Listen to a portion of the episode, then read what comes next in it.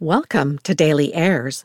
You are listening to a recording provided for the use of the blind and print impaired. Materials or items read on Airs LA are the copyright property of the original authors and publishers. No unauthorized use or duplication is permitted.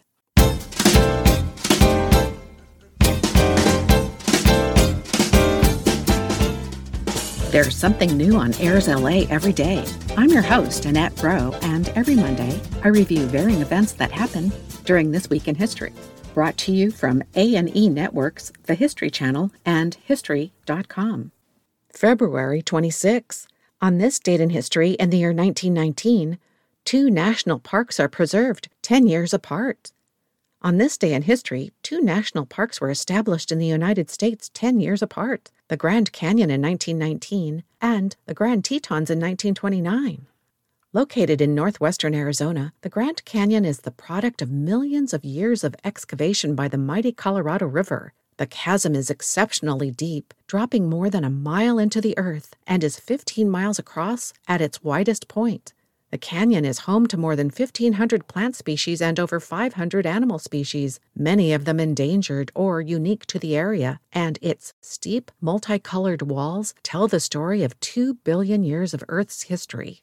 In 1540, members of an expedition sent by the Spanish explorer Coronado became the first Europeans to discover the canyon, though because of its remoteness to the area was not further explored until 300 years later. American geologist John Wesley Powell, who popularized the term Grand Canyon in the 1870s, became the first person to journey the entire length of the gorge in 1869. The harrowing voyage was made in four rowboats. In January 1908, U.S. President Theodore Roosevelt designated more than 800,000 acres of the Grand Canyon a national monument. It was designated a national park under President Woodrow Wilson on February 26, 1919. Ten years later to the day, President Calvin Coolidge signed into law a bill passed by both houses of the U.S. Congress establishing the Grand Teton National Park in Wyoming. February 27. On this date in history, in the year 1922, the Supreme Court defends women's voting rights. In Washington, D.C., the 19th Amendment to the U.S. Constitution, providing for female suffrage, is unanimously declared constitutional by the eight members of the U.S. Supreme Court. The 19th Amendment, which stated that the rights of citizens of the United States to vote shall not be denied or abridged by the United States or any state on account of sex, was the product of over seven decades of meetings, petitions, and protests by women suffragists and their supporters.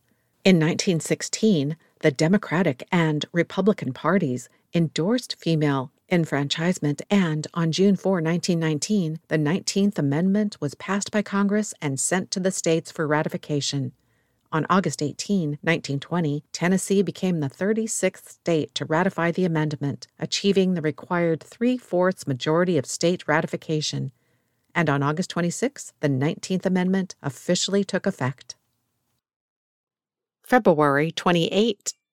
On this date in art history, in the year 1982, the Getty Museum is endowed.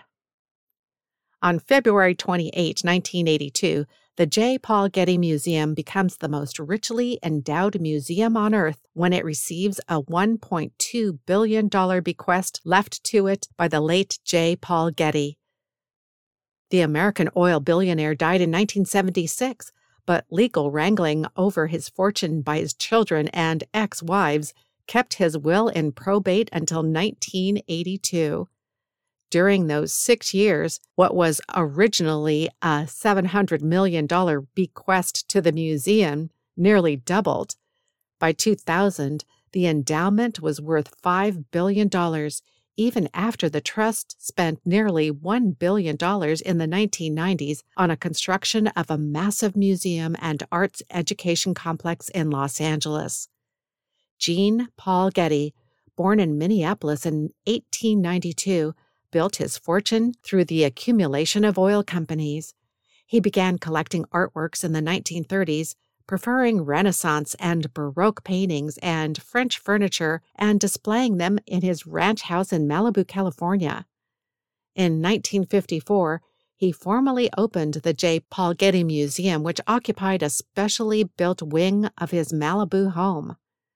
Later, his collection outgrew the ranch, so Getty built a new museum in Malibu. The new Getty Museum was modeled after Villa dei Papyri, a Roman villa uncovered in the town of Herculaneum, which was built by the eruption of Mount Vesuvius in 79 AD. It was completed in 1974 but Getty, who lived mostly in England and after World War II, died before he could return to Malibu to see it in person. His coffin was sent back to California, and he was buried near his museum on a bluff overlooking the Pacific Ocean. In leaving a third of his fortune to the J. Paul Getty Museum, his only stipulation was that the fortune be used for the diffusion of artistic and general knowledge. This gave the museum extraordinary freedom, an unusual legacy from a man who in his life had sought absolute control over his affairs. The laws governing trusts, however, indicate that the museum must spend 4.25% of its endowment three out of the four years in order to retain its tax exempt status. In the first year after its endowment, that figure equaled $54 billion. Today, the amount the museum must spend three out of the four years is more than $200 million. The J. Paul Getty Museum's greatest challenge, therefore, is finding enough art and culture to buy, but not too much that other museums accuse the Getty of hoarding the world's masterpieces. The museum spent a good chunk of its endowment in the construction of the Getty Center, a six building complex set on a hilltop in the Brentwood section of Los Angeles. The $1 billion complex opened in December 1997. 14 years in the making, the Getty Center includes a large museum, a research institute and library, an art conservation institute, a digital information institute, an arts education institute, a museum management school, and a grant program center. The buildings were designated in a modernist style by American architect Richard Meier. February 29. On this date in history, in the year 1980, Buddy Holly's glasses, lost since his death in 1959, are found in Mason City, Iowa. When the Beechcraft Bonanza carrying Buddy Holly, Ritchie Valens, and the Big Bopper crashed outside of Clear Lake, Iowa, in the early morning hours of February 3, 1959, it struck the ground with such force that all three passengers were killed instantly, and the plane's wreckage was strewn across nearly 300 yards of snow covered cornfields. The death certificate issued by the Cerro Gordo County coroner noted the clothing Holly was wearing the presence of a leather suitcase near his body, and the following personal effects cash $193, less $11.65 in coroner's fees, equaling $181.35. Two cufflinks, silver, half inch, balls having jeweled band, top portion of a ballpoint pen. Notably missing from the list were Holly's signature eyeglasses the most distinctive visual legacy of a man who influenced the sound and style of rock and roll immeasurably. Those famous glasses were presumed lost forever until the announcement on February 29, 1980, that they had resurfaced in Mason City, Iowa. The glasses in question had the appearance of something government issued, but they were, in fact, carefully chosen as part of Holly's image, not by Holly himself, but by his Lubbock, Texas optometrist, Dr. J. Davis Armistead. Buddy was trying to wear the least conspicuous frames he could find, wrote Dr. Armistead nearly 40 years after writing Holly's last prescription. Personally, I was not happy with the frame styles we had been using. I did not think they contributed anything to a distinct personality that a performer needs, it was while on vacation in Mexico City that Armistead found exactly the frames that he had felt Holly needed. He brought back two pair of the heavy plastic Faiosa frames. Those heavy black frames achieve exactly what we wanted.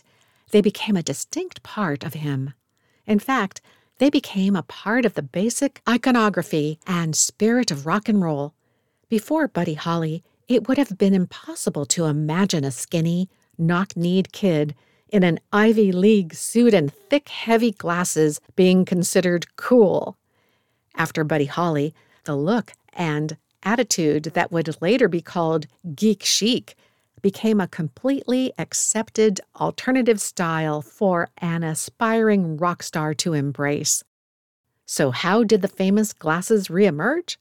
In the violence of the crash back in February 1959, they were thrown clear of the other wreckage and buried in snow.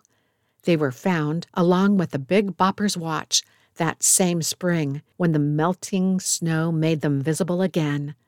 Though they were handed in immediately to the Cerro Gordo County Sheriff's Office, they sat filed away for the next 21 years in a sealed manila envelope marked Received April 7, 1959.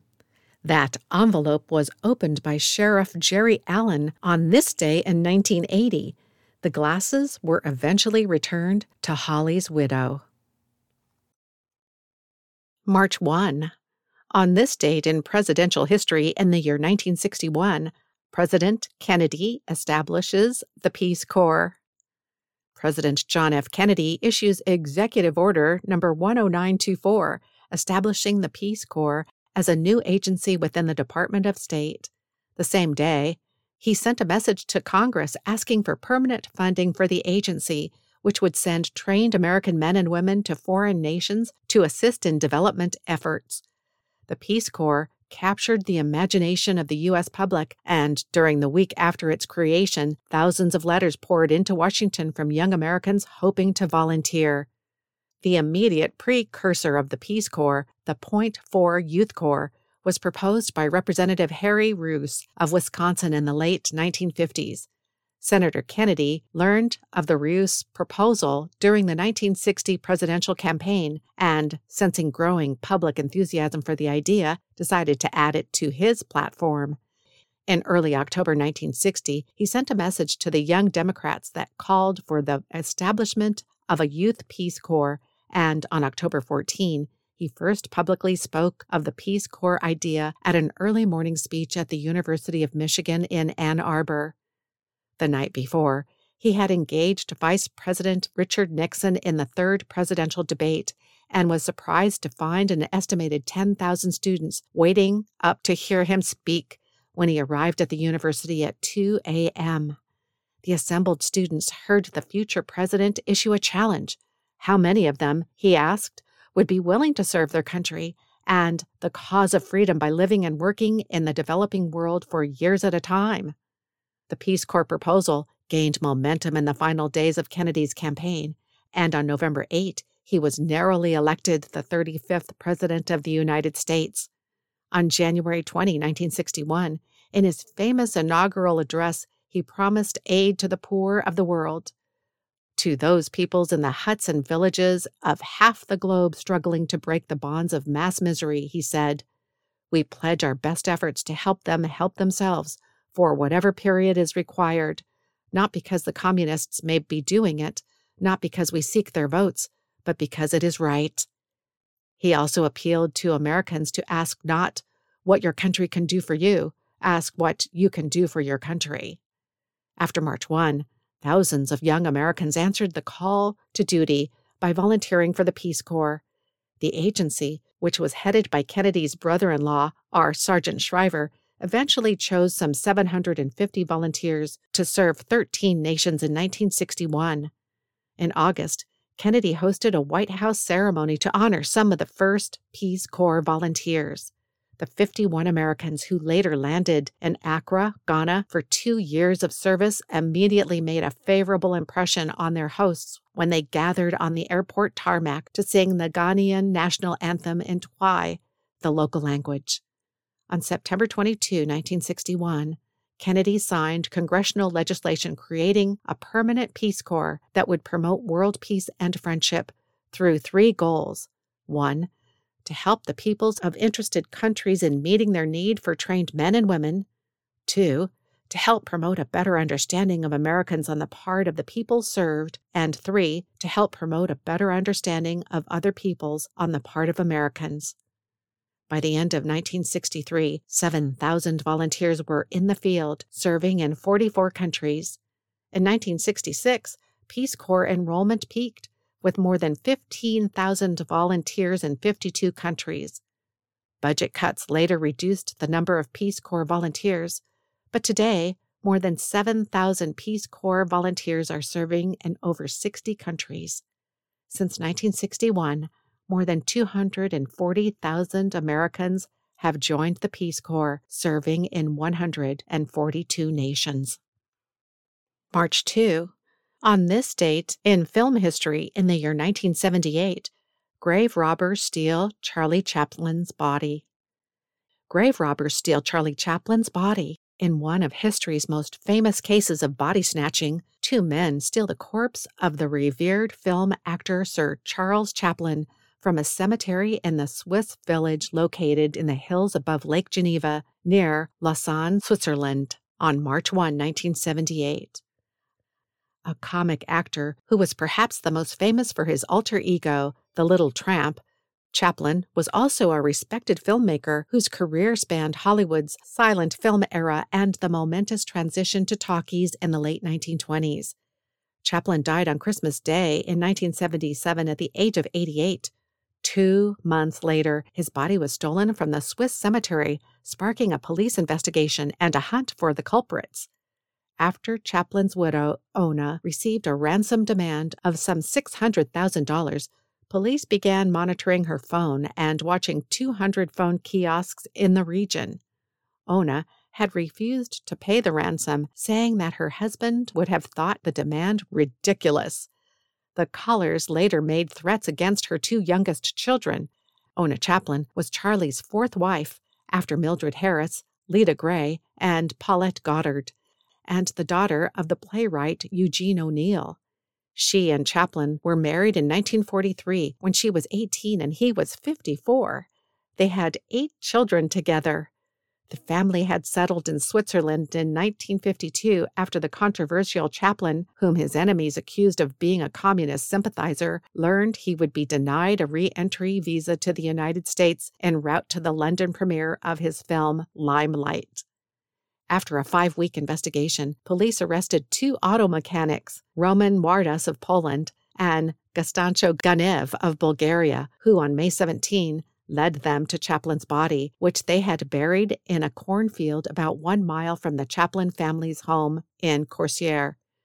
That December, Wardas and Ganev were convicted of grave robbing and attempted extortion political refugees from Eastern Europe, Wardas and Ganev apparently stole Chaplin's body in an attempt to solve their financial difficulties. Wardas, identified as the mastermind of the plot, was sentenced to four and a half years of hard labor. As he told it, he was inspired by a similar crime that he had read about in an Italian newspaper.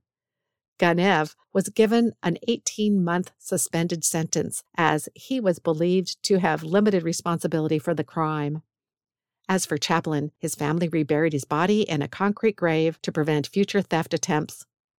March 3rd. On this date in history, in the year 1887, Helen Keller meets Anne Sullivan, her teacher and miracle worker. On March 3, 1887, Anne Sullivan begins teaching six year old Helen Keller, who lost her sight and hearing after a severe illness at the age of 19 months. Under Sullivan's tutelage, including her pioneer touch teaching techniques, Keller flourished, eventually graduating from college and becoming an international lecturer and activist. Sullivan, later dubbed the miracle worker, remained Keller's interpreter and constant companion until the older woman's death in 1936. Sullivan, born in Massachusetts in 1866, had first hand experience with being handicapped. As a child, an infection impaired her vision. She then attended the Perkins Institution for the Blind, where she learned the manual alphabet in order to communicate with a classmate who was deaf and blind. Eventually, Sullivan had several operations that improved her weakened eyesight. Helen Adams Keller was born on June 27, 1880, to Arthur Keller, a former Confederate Army officer and newspaper publisher, and his wife Kate of Tuscumbia, Alabama. As a baby, a brief illness, possibly scarlet fever or a form of bacterial meningitis, left Helen unable to see, hear, or speak. She was considered a bright but spoiled and strong willed child. Her parents eventually sought the advice of Alexander Graham Bell, the inventor of the telephone, and an authority on the deaf. He suggested the Kellers contact the Perkins Institution, which in turn recommended Anne Sullivan as a teacher. Sullivan, age 20, arrived at Ivy Green, the Keller family estate, in 1887 and began working to socialize her wild, stubborn student and teach her by spelling out words in Keller's hands. Initially, the finger spelling meant nothing to Keller. However, a breakthrough occurred one day when Sullivan held one of Keller's hands underwater from a pump and spelled out W A T E R in Keller's palm. Keller went on to learn how to read, write, and speak. With Sullivan's assistance, Keller attended Radcliffe College and graduated with honors in 1904. Helen Keller became a public speaker and author. Her first book, The Story of My Life, was published in 1902. She was also a fundraiser for the American Foundation for the Blind and an advocate for racial and sexual equality as well as socialism. From 1920 to 1924, Sullivan and Keller even formed a vaudeville act to educate the public and earn money. Helen Keller died on June 1, 1968, at her home in Easton, Connecticut, at age 87, leaving her mark on the world by helping to alter perceptions about the disabled. And that wraps up our This Week in History podcast for February 26th through March 3rd. If you'd like to learn more about Airs LA, including streaming audio podcasts and more, we invite you to visit and follow us on LinkedIn, Twitter, Instagram, and Facebook social media platforms. This podcast is for the sole use of our blind and print impaired audience. Any unauthorized use is prohibited. I'm Annette Roe, and I'll return next week to bring you more events that happen during Next Week in History. Until then, thanks for listening.